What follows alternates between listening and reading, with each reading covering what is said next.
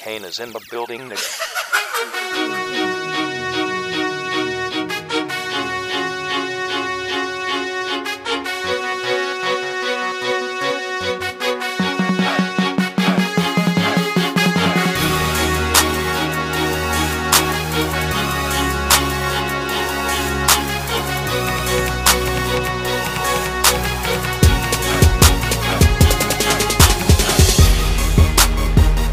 weather's getting nicer, basketball season's heating up, and baseball's around the corner. You know what that means. It's time to win some cash. OP Sportsbook launches in late spring and will provide a fully encrypted and anonymous betting platform where users will bet with stable cryptocurrency.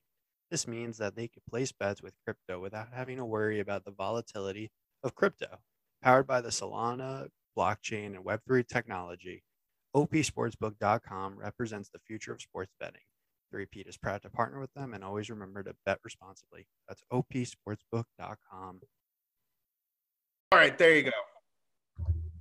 Hello and welcome back to another 3P podcast episode. This is season five, episode 10. Once again, I am your host, Josh Fromowitz, and joining me are my other co hosts. Alex Castle. Stephen Benazzo. And once again, the man in many hats, TJ Hummel, Celtics boy, Bruins boy, you name it. He wears all the hats. He's joining us once again. DJ, Very welcome. happy- very happy times to be a Celtics and a Bruins fan. I can tell you that. And I'm yeah, we'll we'll jump into that in a little bit. So stay tight, uh, sit tightly. We'll get to you in a second. Talking all Boston sports, sadly. Yeah, you're jumping for joy. But first, I want to start with you, Alex. We're gonna start off with some hoops.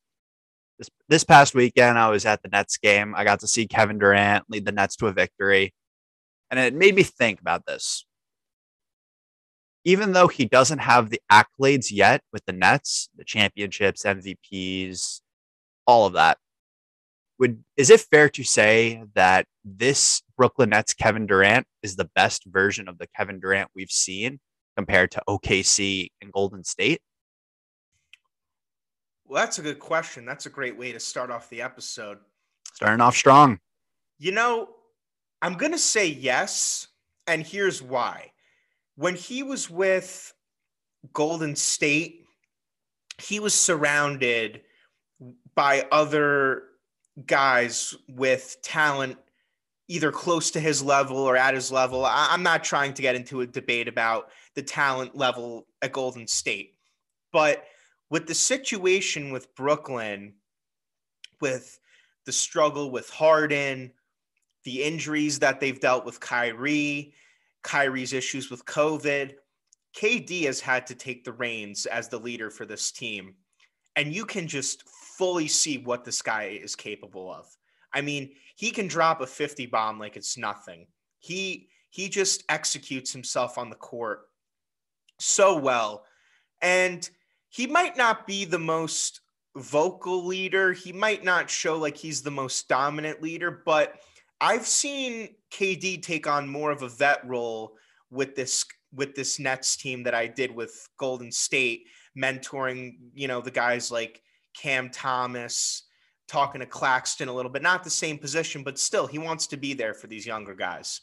So putting those elements together, I do think that this is the best version of we're see- uh, that we're seeing of Kevin Durant, not just as a player, but as a as a teammate too. I agree. And I'm gonna ask the same question to you, Stevie, because knowing you, I'm sure you disagree. But I'm curious why you would disagree. Because as a Nets fan, yes, the the big argument against Kevin Durant right now is the accolades. He doesn't have the accolades that he had in OKC, the MVPs. He doesn't have the finals MVPs like he had in Golden State. So that is that's a big part of it but the leadership role plays a huge part into why he i think this is the best version and considering he's come off a serious injury and the achilles tear he's looked even better so i'm curious what you think steve I mean, I do think the season that KD's putting t- together right now is unbelievable and, you know, just crazy and remarkable to think about. Um, but I do think the OKC KD was the best KD. I mean, just what he did. I mean, Oklahoma City Thunder, like that was a brand new franchise. You know, it used to be the Supersonics, and then you moved to Oklahoma, and you know it's tough for a new franchise to get up and running and have the success that the OKC Thunder had um, during their first couple years. And you look at like okay, the Golden Knights, but that was a bit different. But like the Thunder, what they did really was remarkable. And you know, you could say, well, like he had Russell Westbrook. He only had James Harden for a few years, and that was when James Harden coming off the bench.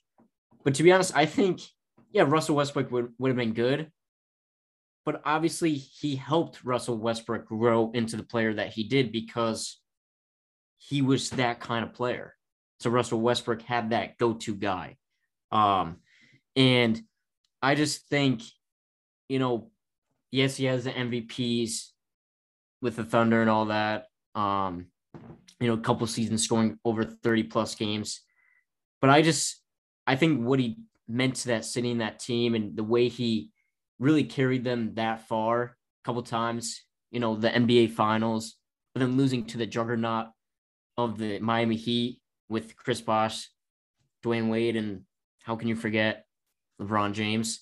And then making the conference finals his last year there, which really they should have won when they were up 3 1. And then they blew it to the Warriors, which I think that year is when they went 72 and 10, right? Yeah, because then KD joined them. So, but that Warriors team was unreal. So, I don't, I just and I think a younger ver- a younger version of any player is usually the most explosive because they don't have all that wear and tear yet, um, or even for KD's sake, the serious injuries. So, I I do think young Kevin Durant with the Thunder, where he was averaging 32 points per game, his MVP season was the best version of KD there will ever be. I'm not saying that this Brooklyn Nets one doesn't compare to it, but it he here is not um the best version. And to be honest, like I know there's a lot of stuff happening with the Nets that's out of his control, but they're just not winning as many games as Kevin Durant usually does.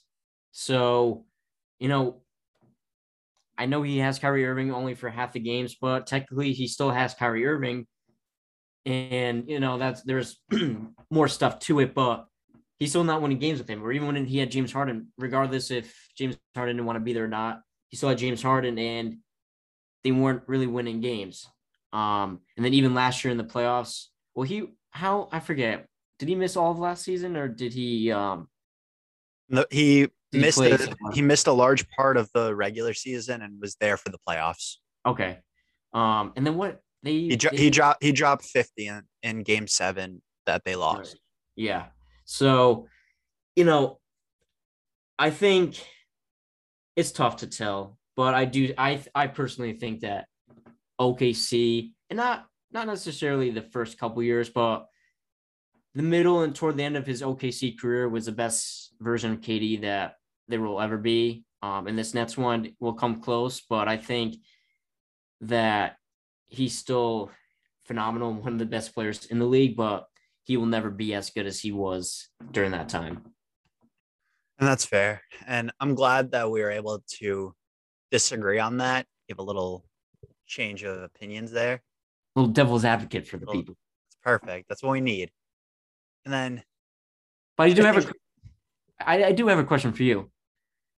Now, for some people, you know, I've only been to one NBA game um, and that was I saw LeBron, and that was just fascinating to see him in person. What was it like seeing KD in person? I mean, I got I got to imagine it's you know. Yeah, I awesome. mean, it helps when he when he's on your team, obviously, because growing up, I've been I went to New Jersey game, Met games where I saw Jason Kidd, Vince Carter, and then I've seen them play games against like Allen Iverson and Carmelo Anthony when they're on the Nuggets. I've seen LeBron as a Cav but there's no one like Kevin Durant when it comes to scoring the basketball.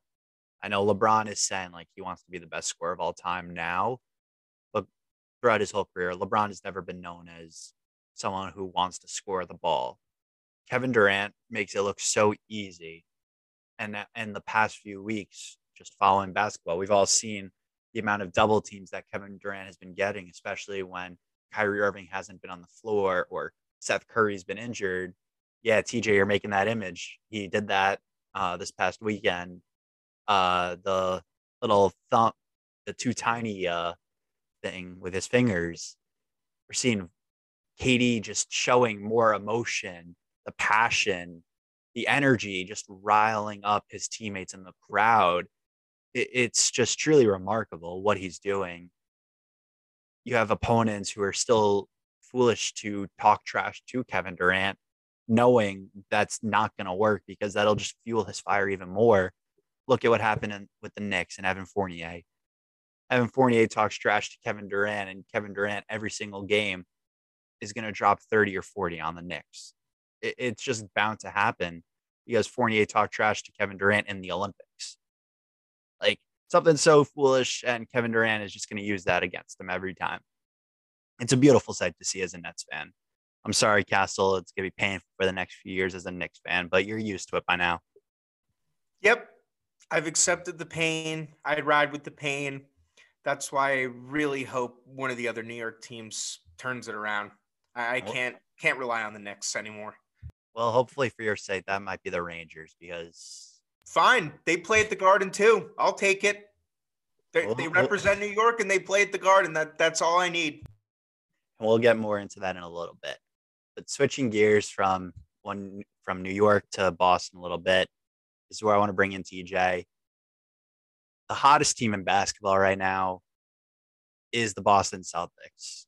And throughout the year, there was a lot of question marks with Jayson Tatum and Jaylen Brown that they couldn't really coexist because both of them are just so ball dominant. We've seen teams like that struggle. Look at the Lakers with, Russell Westbrook, Anthony Davis, and LeBron.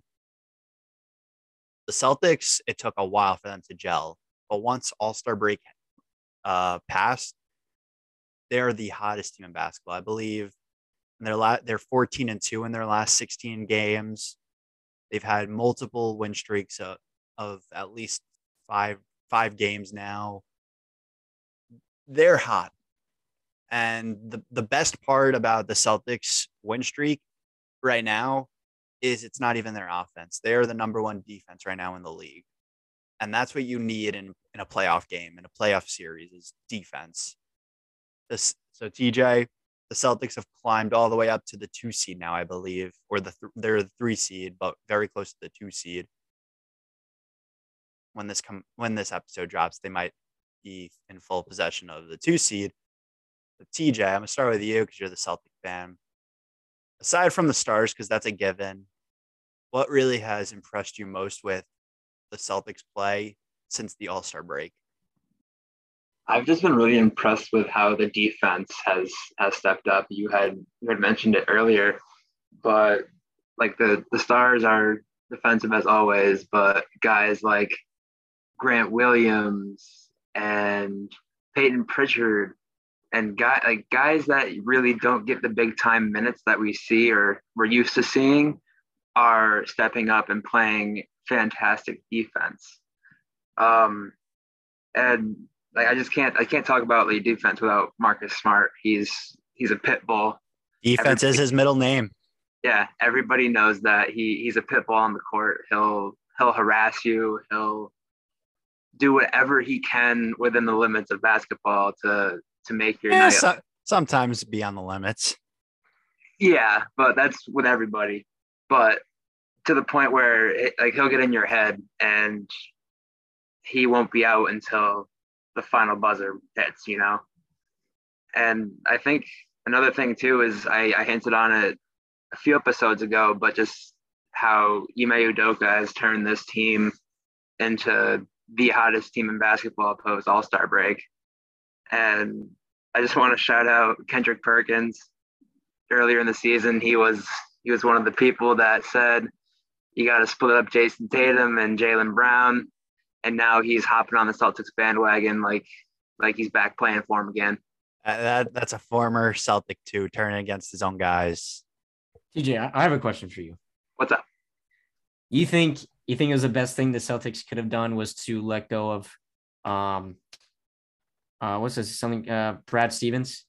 as head coach. And obviously they didn't let him go because then he moved up into the front office. But do you think that was smart to, you know, have him move out of the head coaching position to front office? Because he made he makes good moves, or whether they work out or not, they look good on paper. Um, but then, and then it was, uh, and then you guys hired the guy from the Raptors, right? I believe so. Yeah. Yeah. Um, I forget his name, Same. but I, uh, but do you think that could be a main reason why the Celtics are? And then I know obviously earlier and then even the middle of the season, you guys were having struggles, but now towards the end of the year, like you're really hitting the stride, and you guys, like Fromm said, probably the hottest team right now in the league. So do you think because the new coaching, all that, it like may be a big part into why you guys have been so successful lately? I I think so, only because like I love Brad. I loved him as a coach, but I think they needed like maybe a new set of eyes to help address the the growth of Tatum and Jaylen Brown. He was doing a good job with them, but I think I think Ime has like gotten them to the point where not only do they mesh together, but they mesh with the whole team. And bringing back a vet like Al Horford to to anchor that center spot for you and also provide that defensive defensive edge that he's done for so long. I think I think it was the right move having Brad go into the into the office and making moves on that end and bringing Udoka in, having a fresh set of eyes and turning this team into what they are now. I personally am impressed with the Celtics because you just mentioned Al Horford he's starting at power forward next to the Time Lord Robert Williams. It is very rare in today's NBA. You see two centers essentially starting, and Al Horford, who not one of the younger guys, he's up there in age, definitely one of the slower guys. They they've made it work, and to be the best defensive team, and also scoring the ball very efficiently, and working around two guys who are essentially non threats on offense. And then uh, you add in Marcus Smart, who throughout his career hasn't been consistent, but this year he has been. It's very impressive with what with what Ime Udoka has done, and he came from the Nets organization last year, so Steve Nash discovered him. But and one last thing before yeah, of course, we, before we switch gears and or if we're still talking basketball, but uh, I just want to bring up Sunday's game. Uh, the Celtics played in Denver, the home of Nikola Jokic, and Tatum was receiving MVP chance. While he and Jaylen Brown both dropped 30 points. There, yeah, Jaylen, Jayson Tatum will be getting that a lot for years to come.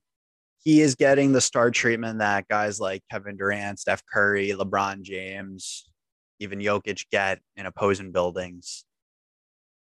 Maybe not Trae Young when it comes to Madison Square Garden, but other buildings for sure. Yeah, but I like how he's finally at that level now where people are recognizing his game, both present and former players are like finally putting him up there with the people that you had mentioned and finally being on that pedestal. Yeah. He's taken that step for sure. And it's then it, and it's only fitting. He's an he's been an all star starter the last two years. But switching gears a little bit, we were just talking defense with with Boston. Stevie, I'm gonna talk to you now. Defense, Bulls. Finally, Bulls get some defense back. And that's Alex Caruso last week, Pat Williams this week. The Bulls have dropped off a bit. Now they're looking at the five, six seed. Hopefully they could crawl their way back up. But as of right now, they're safe from the play in as long as they just keep winning. But like I mentioned, you just got back Pat Williams, Alex Caruso, two very defensive oriented guys. I can't begin to explain how big these moves are because I'm not a Bulls fan. I'm just a basketball fan. You, as the Bulls fan, just tell the listeners how big these two moves are for Chicago because they're not the biggest names. Uh, no, they're they're huge. Um, especially Pat Will's been out since when the first few weeks of the season back in October, so we've missed him all year round. Um, and then Caruso has been out for you know a solid six weeks, and now that he's been back for like a week or two, it's been huge. But you could see like the past couple games, our defensive showing has just lacked severely, and you know that's why we've been um, losing a lot of these games, and to even to some teams that shouldn't be losing, like the Kings, but poor defensive showing, and then you lose. So it's huge that we do get them back. Um, you know, even Pat Will, his first game back, not only did he have like force a few turnovers, he had a nice steal, but he also came up clutch with, you know, scoring some points off the bench. He made uh, his first shot was a three coming back. So that was good to see. So not only does he bring back obviously great defense, but he can knock down some shots and, you know, he's really good driving. So it's just it's really good to have a guy like that come back. And he's got size, length, and you know we needed that, especially coming. You know, I don't think he'll start. And to be honest, I don't really want him starting. I think Javonte Green has filled that starting spot pretty good. Uh, Caruso actually started um, Monday's game against the Raptors, which I don't mind. Um, you know, say like him and Ayo, if they keep switching, starting, coming off the bench, I think whatever spot they're in, they'll do a great job in. And then, uh, you know, Caruso obviously is just, you know, he's a headache going against, uh, if you're on offense, you know, he's a pest. He's always pressuring you and trying to, you know, forcing turnovers and all that. So it's really good to have him back. Um, and plus, you know, these are two like fan favorites. Obviously, Pat Williams only being a second year guy, but you know, both fans are really starting to like him. Uh, Coby White's like loves him, so I'm sure he's glad to have him back playing together. And then Caruso's been a fan favorite of just the whole league in general. You know, NBA fans just love Caruso all the way from back from his Laker days to even now, and then Bulls fans love him. So it's just a good vibe. The one downfall, uh, Lonzo Ball, it came out he's going to have a setback, so that, that would have been huge defensively uh, because uh, he's another defensive menace. Um, but then also offensively, he just moves the ball well, and then he's shooting 42% from three. So we're going to miss that, um, especially coming down to the playoffs now. We could definitely use him and his veteran leadership. But main thing is we want him healthy. We want him, you know, hurt, and then because we signed him, you know, four years. So I want to make sure he's healthy. So, uh, so as much as it's going to hurt not having him right now, and I don't know, pushback means miss the rest of the season or come back depending on how far they make in the playoffs. Maybe he'll make a comeback then. But either way, I don't want it to rush it. But they got to start picking up the pace a little bit. Monday's victory was huge because they were on that downfall, but they have a big game against the Bucks tonight, and they have not beaten really the top seeds at all. You know, they've they've looked really good this year. They've had some great wins. DeMar DeRozan's looked great. LaVine's been solid like he usually has been the past couple years. You know, Vooch if you look at it, he might look like he's his play has decreased, but there's just more guys, more opportunities. So he doesn't have to be the main guy like he used to be in Orlando, even last year coming into Chicago. So he's, but he's still the same Vooch. Um, so I just hope that now, like you know, they can win a game against Milwaukee, and I believe it's in Milwaukee. So they can win a game like that, and you know, obviously, I know we're not going to finish in the top two seeds, probably three, but if we can finish fourth seed or fifth, you know, and then really six seeds the last seed I want to be. Um, you know, I don't want them falling t- towards eighth, the eighth seed, and I know we won't be anywhere near the play-in tournament, but they definitely do have to pick up the pace a little bit because this is not the time where you want to have a cold streak and. Well, as of right now, I believe they're only like a game out of the play-in, which you start getting the play in, then you start seeing teams like Brooklyn, Toronto as your first opponent, which isn't the most ideal. The second game, if you lose that, should be a lot easier with Charlotte or Atlanta waiting. That is that's definitely a lot easier, but yeah, you want to avoid the play-in if possible. Obviously, saves you the opportunity of going home and playing a four-game series guaranteed. But switching gears, Castle, I'm going to save you the uh, the disaster of talking Knicks. We're going to move on a little bit, some free agency talk. We've been doing this for the past couple shows now. We've talked about how loaded the AFC West is. It seems like every single day there's a new move that gets made just to keep ramping up that division. We've talked about Russell Wilson. We've talked about um, Khalil Mack. Juju Smith just went to the Chiefs. But I don't want to talk free agency.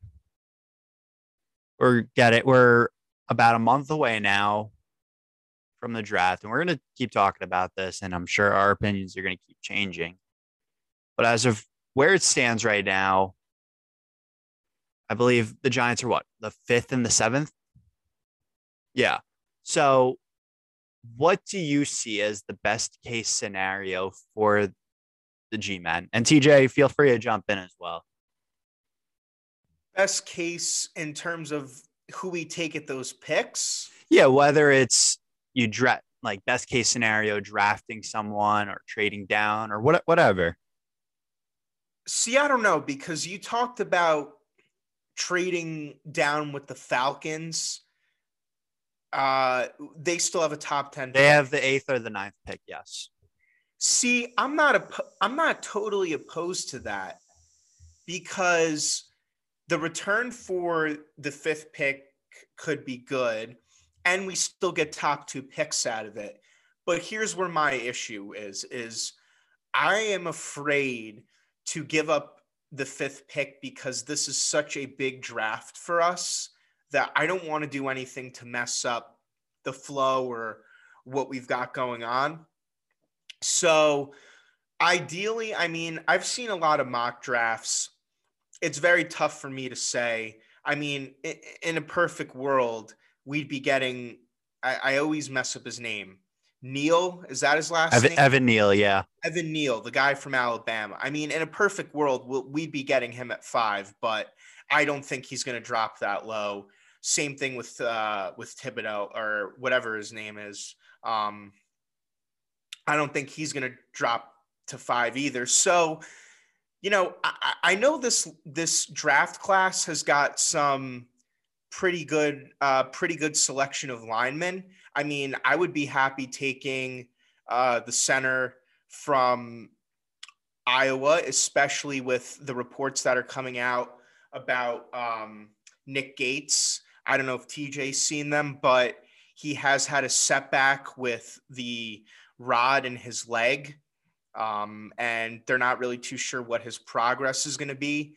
So, and I love Nick Gates, but we can't afford to have an injury prone or a guy that is put in jeopardy on a line that needs to be fully rebuilt. So go with go with him at five if he's available, and then in terms of seven, you know, on one hand, I, I, want you know I love the the uh, the LPG mentality of the offensive lineman. You know, it's uh, it's it's very funny, but at the same time, I mean, he's emphasizing how big the issue the line is. So a lot of people don't agree with this. I say take another guy at seven, although we have made some signings in the offseason to beef up the line. So I wouldn't be totally opposed to checking out what defensive options are available at seven. I'm not too too familiar with um, the potential. I know there's that D back from LSU who's getting a lot of hype. I'm not sure what the deal with him is. You guys could probably elaborate on that a little Stingley? more. Stingley? Yeah. He is very injury prone though. Yeah. So I, I don't know. I mean, you TJ could probably elaborate on this uh, a little better than me, but in terms of what I want at the end of the day, definitely take a lineman at five or take a lineman with the first pick. And then with the other pick in the first round, kind of see what our need is. I mean, we did just get rid of one of our safeties. So if there's a guy that Wink sees that we can get in, in that first round that that can fit his new scheme of defense because he's going to be very man, very man heavy. So if there's a guy that you know that can stack up against some of these great receivers or a good filling guy, then then I say go for him. You know, I, I think continuing to improve the line and filling these holes on defense is what the Giants really need to emphasize with these with these first two picks. No, yeah, I, agree with you wholeheartedly. Um, from what I've seen, the uh, the Giants actually they attended Kenny Pickett's pro day, which was interesting they wanted to see the kid throw. But from what I've seen, at least in the mock drafts, are the Giants landing Evan Neal and, and Thibodeaux. So I I would be okay with that. And if they trade the if they trade down a few picks, they could still they could still potential to land these two elite tackle and, and edge prospects. And if they do land them, that's great for the future of that defense, especially under a guy like Wink Martindale. Now, I haven't really seen much on the other defensive fronts that we need filled. I haven't seen really much on offensive line, but I think Shane's done a good amount of, of work so far, at least signing some free agents to some cheap deals to help bolster that line at least for this season if they can't get that capital. But I think I think they'll be okay in the draft. I can I? Uh, they, do have, they do have nine picks in this year's draft too, so that also changes things a little bit. The offensive lineman, baby. Well, I'll give my little opinion because not having with you guys having our first round pick, uh, and then being surrounded by many Giants fans, including you two, uh, Castle, TJ, my brother. You know, I've done a lot of research for the Giants because, like, you know, they're they're like my family's team, so like I got to do some research for them. And for me, what I think is if they walk out with this, this is like they aced it, is Kayvon Thibodeaux and one of the top tackles. If you can walk away with Kayvon Thibodeaux and then either Evan Neal, Charles Cross, um, you know, I, I don't I don't try to think of any other uh some of the other top tackles, but you know, I think you got to go Thibodeaux first pick because I think Thibodeaux, he is so good. He's really good. I think he has a lot of potential, and I think he just fits New York the best. Um, I think he's built for New York. He's a really he's a really smart kid, especially business wise. Like he like I feel like he has some plans and stuff, and he can really use a New York area and market to his advantage. Um, and it fills a need that the Giants have been lacking for probably since JPP and Justin Tuck and Osi uh, Umenyiora, they haven't had a pass rusher like that before.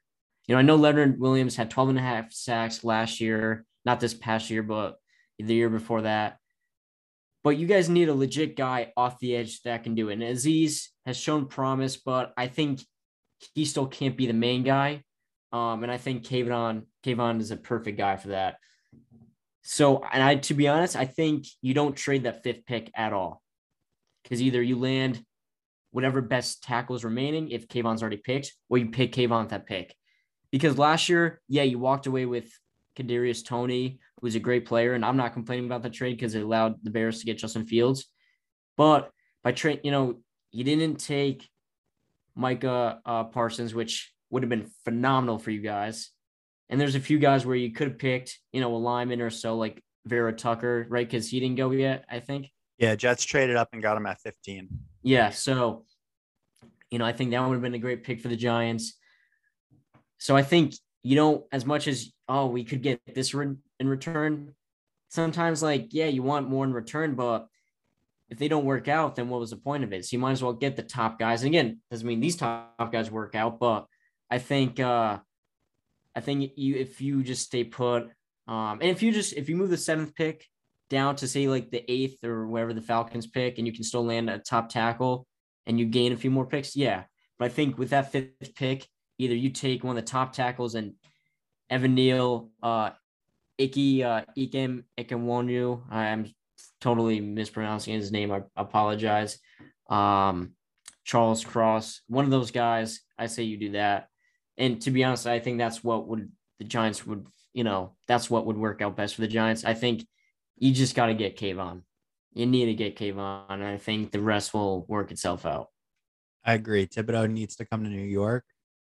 But I think at number four, he's going to be a Jet because with all the moves that Joe Douglas has been making, there's been one obvious move that he hasn't addressed yet, and it's the pass rush. And the Jets are sitting pretty at four, hoping that Thibodeaux or Hutchinson falls right into our lap with possible with the possibility of the teams in front of us, the Texans, the Lions, someone needing to take a tackle to protect their young quarterbacks beforehand. So if if he somehow falls to the Giants, then yeah, it's a given for the Giants. But if Thibodeaux's on the board for the Jets, I can't see us passing up on him. So sorry, Giant fans, to burst your little bubble there. But uh, so Stevie, what pick? What is the Bears' first pick? Uh, the seventh pick in the second round, so pick 39. Oh boy. Okay, we're not even going to talk. We're not even going to talk that. What? I, I, the Bears, they've made some moves, but not many. Right? That's fair to say. They made they made more like depth moves. They, they didn't make any splash moves, but I've seen because they've also I've seen they've cleared up a lot of space by getting rid of some guys. Right? yes, we we have around now 30 million, which is after a lot of teams spend a lot of money, which ranks like top five. But then next year we're gonna have like around 140 in cap space, which is probably the most amount of money the Bears have ever had in the time I've been a fan. So, what moves heading into the draft do you think need to be addressed ASAP? I'll give you three spots. And two of them are to help Justin Fields. More line because the Bears line has been atrocious ever since like 2018 season. Um, and you need to keep Justin Fields healthy. He got a, hit a lot last year, and we can't afford him to get hurt. Um, and then even for David Montgomery's sake, he could be a great back, and he has shown that he is a great back, but he needs time. You know, he could break tackles and stuff, but similar to the Giants case, you know, when right as he gets the ball and he's already has contact, like no, give him give him a few space and yards. And so we signed Lucas Patrick from the um, Packers, which I really like, but you need to shore up the line. And um, you know, one of the Bears' targets supposedly was Teron Armstead. He signed. He just actually broke news that um, he signed a five-year, seventy-five million dollar deal with the Dolphins. I'm fine with not signing him to that deal at his age, especially with his injury history. Has not played a full season. So yeah, when he plays, he's one of the best tackles in the league. Um, and that would have been a, a incredible addition to the Bears. But I don't want to afford an injury-prone guy at that price. Um, so you know, definitely more linemen and then especially receiver. We need more weapons on the outside for Fields. We lost Allen Robinson to free agency. You know, it's tough, but didn't work out. Um, and plus, our you know Ryan Poles, our new GM, is preaching speed, speed, speed. Allen Robinson's not a speed guy, so that's why you saw the signing of Byron Pringle, which I like. But again, you know, he's a good wide receiver three, but not a wide receiver one or two next to Mooney. So if we can get uh George Pickens, um, I'm really high on Christian Watson out of North Dakota State. I think he's really good. You're saying speed. I'm gonna throw a guy out there who I think will follow you at at seven in the second round. Yeah. Castle, get ready for this one. It's Penn State kid Jahan Dotson. Listen, I would love that. I watched a lot of him watching Big Ten, and you know he tore up. There's there weren't too many receivers that tore up that Wisconsin's defense, and he was one of them. So, um, and he did that to pretty much every team he played. Uh, so yeah, I would love Jahan Dotson. Um, so I think definitely receiver and line you need to. And then last but not least, you got to shore up the secondary a little bit. Jaylon Johnson's like the only man in the secondary. You still have Eddie Jackson safety, but Eddie Jackson needs help. Jaylon Johnson needs help. So you got to shore up the secondary a little bit, or we're to get beat up the top all season long. And, you know, I don't think we're going to be in, in contention for anything next season, but I don't want to watch our defense constantly get burned deep, um, especially in the division with Rodgers. And, you know, Kirk may not be the greatest quarterback, but he's got weapons to go deep with in Justin Jefferson and Thielen. So I hope they they uh you know get in definitely another corner. And it doesn't have to be a superstar corner because it won't be, but you need another solid guy, and you can't have Kindle Vildor or Duke Shelley rolling in at that second corner spot next to Jaylon Johnson. You need someone uh, who can actually handle that position pretty well. And another question for you before we move on. I don't know if it was last show or if it was this past weekend, but Davante Adams left Green Bay. He went to Vegas, shocked pretty much everyone. He's reuniting with his college teammate Derek Carr, which really makes this division possibly wide open because Rodgers came back and the expectation was it would be Rodgers and Adams. The band is back together, just like we're seeing in Tampa, but that's not the case in Green Bay. Rodgers is all alone. Yes, they have Aaron Jones and AJ Dillon, but receivers wise, it's like a trivia question with trying to name some of their receive, trying to name some of their receivers.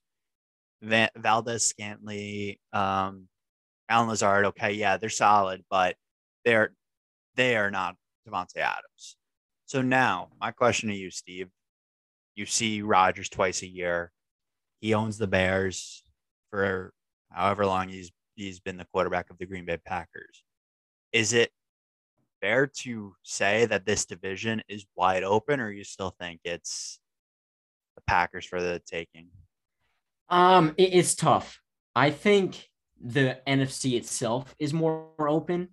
Um, I think the division still belongs to the Packers. I think the Vikings are starting to make a case. Um, you know, they just signed Za'Darius Smith earlier, and I couldn't believe it. I didn't think that they were in contention, and then he met with them, and I guess it went well. And now they have Danielle Hunter and Za'Darius Smith off the edge. They have their still they have Thielen and Jefferson. They have you know a pretty solid O line. Dalvin Cook. Um, you know, they still have some of the pieces on defense, even if they're getting older and maybe not as um, solid as they once were or dominant, but they're still good players. But I think somehow the Packers will still be able to win that division. Um, but I think it's gonna be more of a challenge. You know, Rodgers Rodgers doesn't have that safety blanket to go to in Davante, where Davante's just cooking up everyone in the division, all the corners and stuff. Like now, as of now, I mean, technically Marquez Valdes-Scantling's not even re-signed, so they have to make sure they re-sign him. So as of now, Allen Lazard's like his only safety blanket, if that, or Randall Cobb. Randall Cobb's not what he was during his first tenure with the Packers. Um, and obviously, the Packers are going to address their, their wide receiver, um, the position, free agency, and the draft. But I don't think it's a place that some of the free agents want to go to. Like Julio, I don't think he wants to go to Green Bay. If anything, I think he'll just end up playing for Matt Ryan again, um, and then join Indy. I don't think he wants to go to Green Bay, Wisconsin. And from the things you've heard about Rodgers, and you know, if Davante wants to get out of there, what makes it appealing to go play with Rodgers in Green Bay? Same with like Jarvis and Odell, and even if they got Jarvis, you know, look at with Cleveland. He he did he did solid, he did okay, but they never won anything. They won that one playoff game. So and he gets hurt a lot. So I think whoever they get in free agency really won't have an impact. And then even if they draft someone, they turn out to be really good. Like I think I said the uh, last show, they're not going to be what Davante was and that safety blanket that Davante was. And not only was Davante a safety blanket, I mean, he was almost their whole offense or especially their passing offense. You know, you still have Aaron Jones and AJ Dillon, but now you might have to rely more on the running game. And you think, oh, well, you have Aaron Jones and AJ Dillon, but they lost some pieces on that line.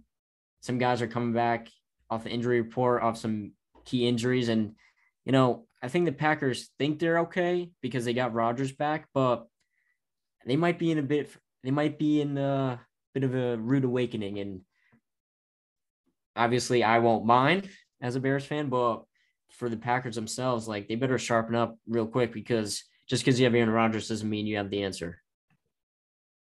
Which is weird to say because I feel like uh, we've been so accustomed, like the last decade or so, we're so accustomed to saying, well, if you have Aaron Rodgers, then that's all you need.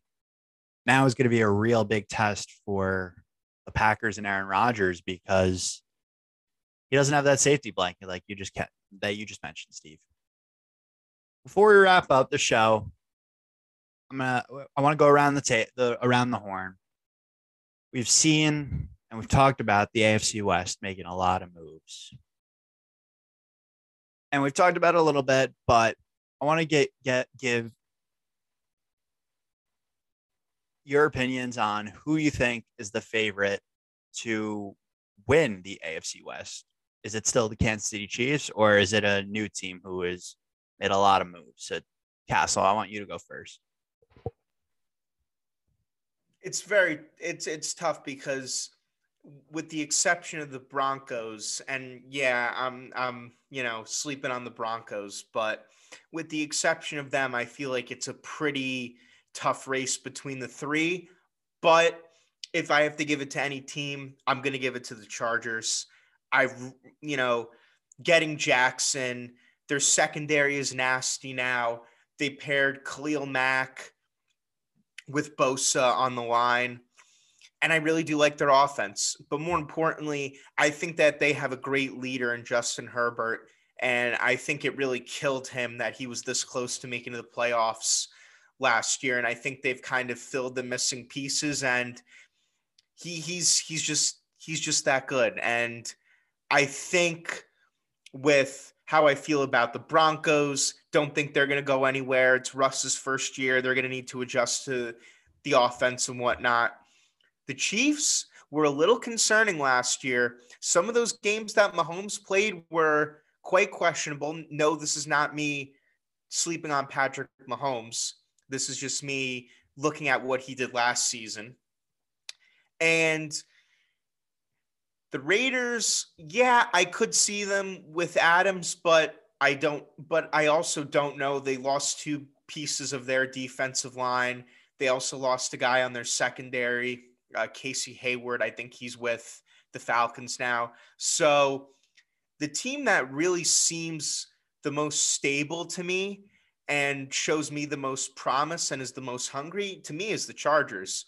And I'm very excited to see what Herbert's going to do this season. And I, I only think he's going to have more of a progressive season, and it's only up for for him and the Chargers from here. It's funny you say that. I really thought you would say the Raiders because I know you're big on Carr and Adams. I, I, I am, and you know I love that Fresno State connection, and I'm very hyped for them to come back. But I, I don't know. I mean, the defense is the defense is where I'm concerned. They don't have Nassib anymore. Um, but they brought back. Um, they did bring back Maxx Crosby to a big deal, which was huge. Um, they they did acquire someone the, on their def on their secondary though. They made a trade with the Colts. They brought in Rock. Right. That's a, that's a that's a solid corner. It is, and they listen. I'm sure that they will make their case, but when I look at every team, I just see the most balance and the hungriest team being the Chargers. Not just because of Herbert and what his storyline is. You got to look at another storyline that a lot of people are probably going to sleep on is Khalil Mack. Even Stevie admitted his his his stock has dropped. We can all admit it. He's not the same guy that that he used to be. He's in a new environment. He's with a young with a young and hungry quarterback, a stable offense, a lot of talent on defense. He this is going to be a revenge season for him too. So I feel like it's a combination of a balanced team with a lot of different storylines that could really push the Chargers into winning the division. Uh, TJ or Stevie, what I want to hear what you guys think. TJ, yeah, you go. Oh, oh, thank you. Well, if, if Castle wasn't going to choose him, I will. Uh, I'm going with the Raiders.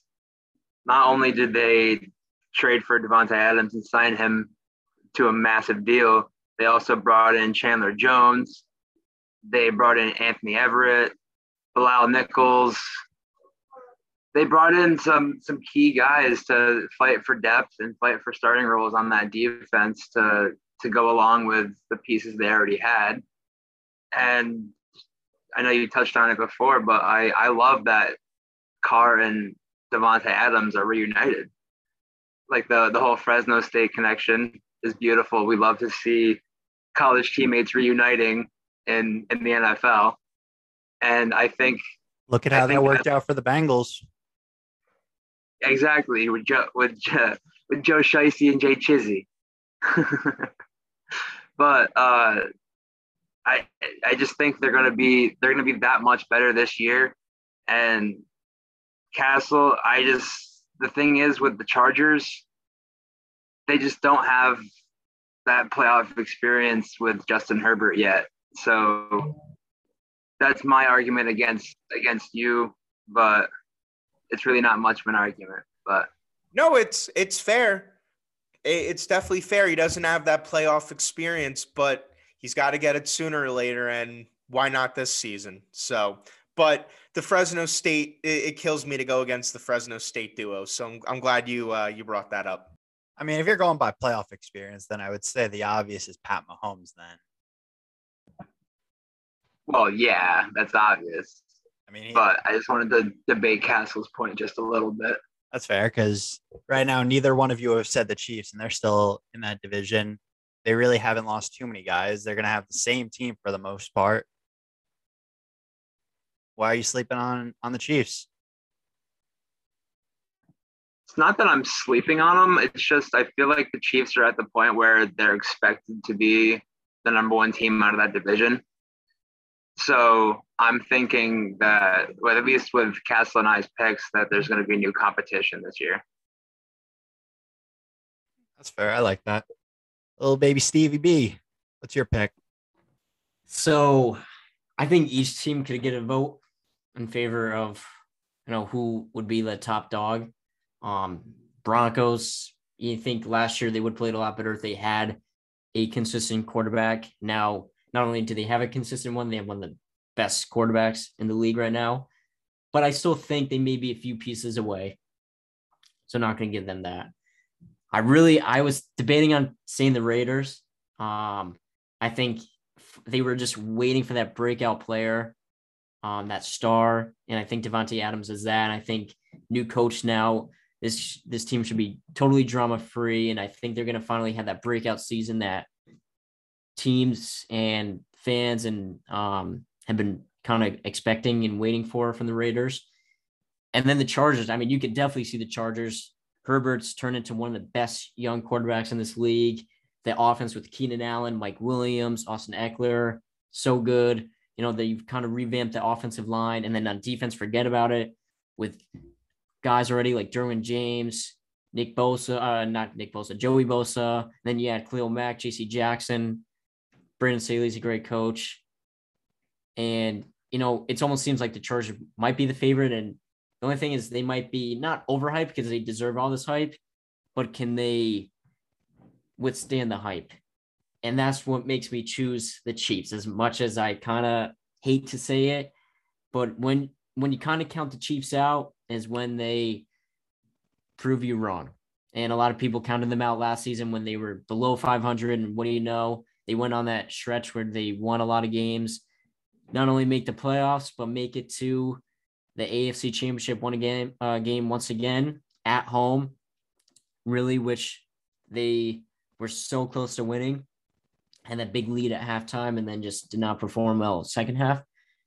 I just, you know, you can't count out Patty Mahomes, Andy Reid, Tyreek Hill, Travis Kelce, And yeah, defensively, they do concern me a bit.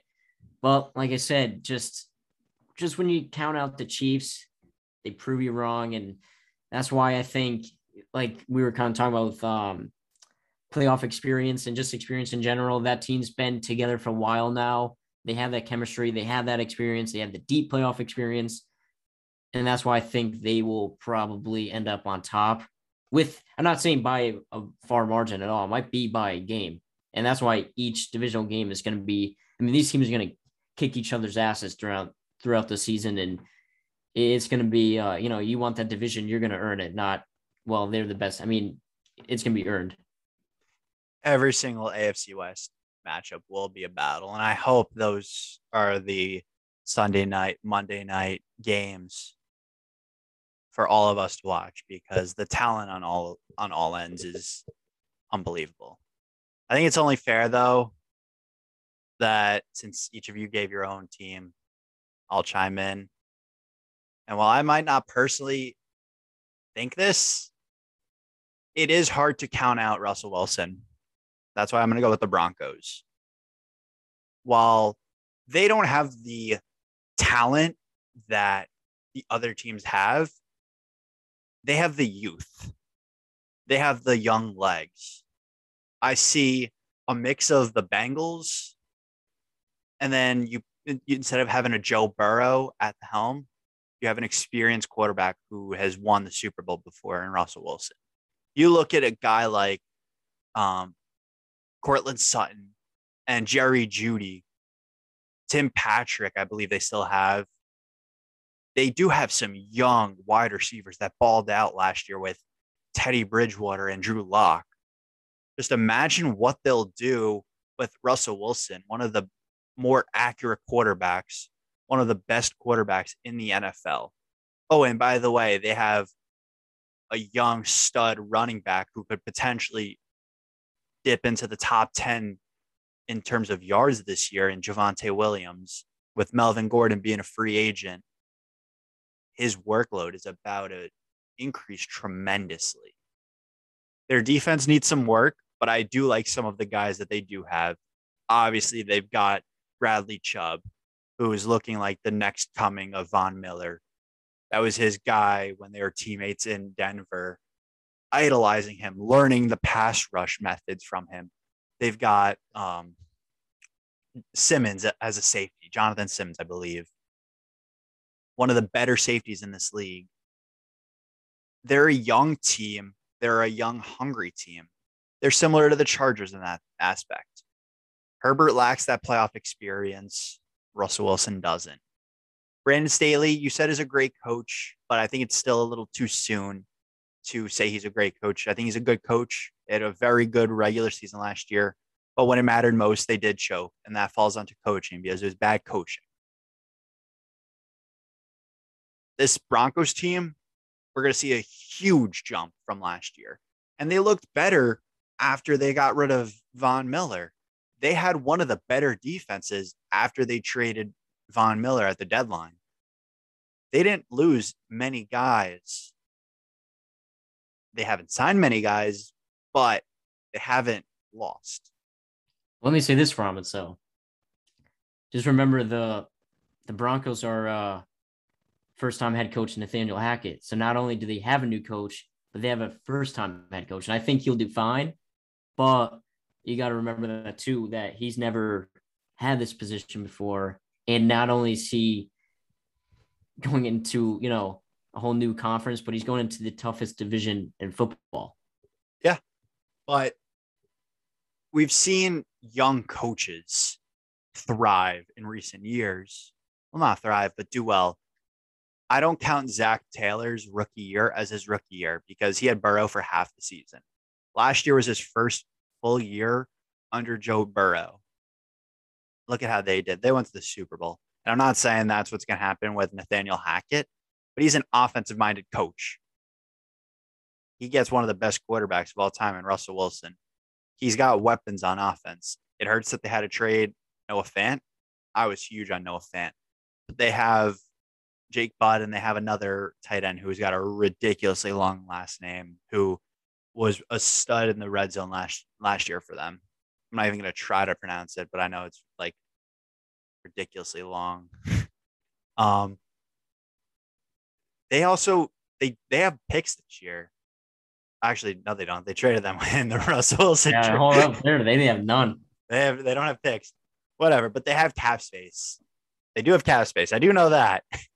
So hopefully they do make some more signings, and I'm sure they will because it seems like every day there's more stuff. There's more signings in the AFC West to outmuscle one another. And it's a shame, TJ, we didn't get to talk some hockey this week, but football season is still here. Uh, it seems like every day is football season. We'll make sure next week we'll talk hockey. Yeah, we got to talk some post deadline because that'll give at least the newly acquired pieces a few games to play in their new home. So I feel like next just week. to, just to mention a few of the, the moves, just so we can get in a little bit of hockey. Marc-Andre Fleury longtime ho- uh, goaltender in Pittsburgh, Vegas, and now more recently in Chicago. Was moved to Minnesota. He's helping out the Wild. Longtime captain of the Flyers, Claude Giroux, is heading down to Florida. Florida. That's right. The Bruins made a bunch of moves that TJ will Uh, elaborate. Yeah, they they uh just quickly they bolstered their defense with Hampus Lindholm from the and then extended him. the I Ducks. and, and then extended yep. him. they extended him for I believe six I think six or eight years, one of the two. But he's locked for the near future. And they also traded for Josh Brown, another young defenseman out of Ottawa. So they wanted to bolster that D core. And uh yeah, I think those are the biggest moves. I know your Rangers got Rangers made a few moves. We'll Toronto back. we'll we'll talk more hockey next week because I'm curious to see how these guys uh, will do in their first few games as a Ranger. I don't know much about them yet, so that's why I'm gonna wait and see how they do and adjust to their new lines. Castle, feel like it's a lost cause with the Knicks, so you have the Giants to look forward to, and Yankee baseball's right around the corner. All of us finally get to watch your boys in pinstripes. Stevie gets to drink his angry his single singular angry orchard at Yankee Stadium, and it'll be a good time this summer. We can all excited. finally rant about the same team. It's a beautiful thing. Our rants will be in unison instead of uh, bantering with each other against each other. So that'll wrap up another episode of the Three P Podcast. TJ, Thomas Jefferson, Hummel. Huge shout out to you being our uh, man of many hats. One of which being our social media guy, statistician, Boston guy. I don't even know what other hats there are. I know I'm leaving out like 10 of them, but that's okay. That's your job to remember them, not mine. Keep up the great work with the Instagram. Make sure you guys check out his content at 3P Podcast. He's posting daily, whether it's snippets of the podcast, uh, interesting facts that happen in sports, you name it. TJ's got you covered. And if you have requests for posts, DM us at the 3P Podcast, and TJ will hopefully listen to them. Uh, Kevin from Wild Chat Sports being a great partner with us. They've got great content coming out. Kevin's got some great podcasts, blogs that he's been releasing. So make sure you check that out at Wild Chat Sports. Our sponsors, Liberty Shirt Co. makes great shirts. We need Stevie B to get his shirt finally, hopefully soon. And our new sponsor, OP Sports Betting, the, the NFT sports betting site that's launching in the late spring, early summer. What a unique opportunity we have to partner with them. The first crypto sports betting site that will be available. We're very excited. Stevie, you're jumping for joy with that. So we're all very excited to be partners with them. So thank you all for listening and have a good night, everyone.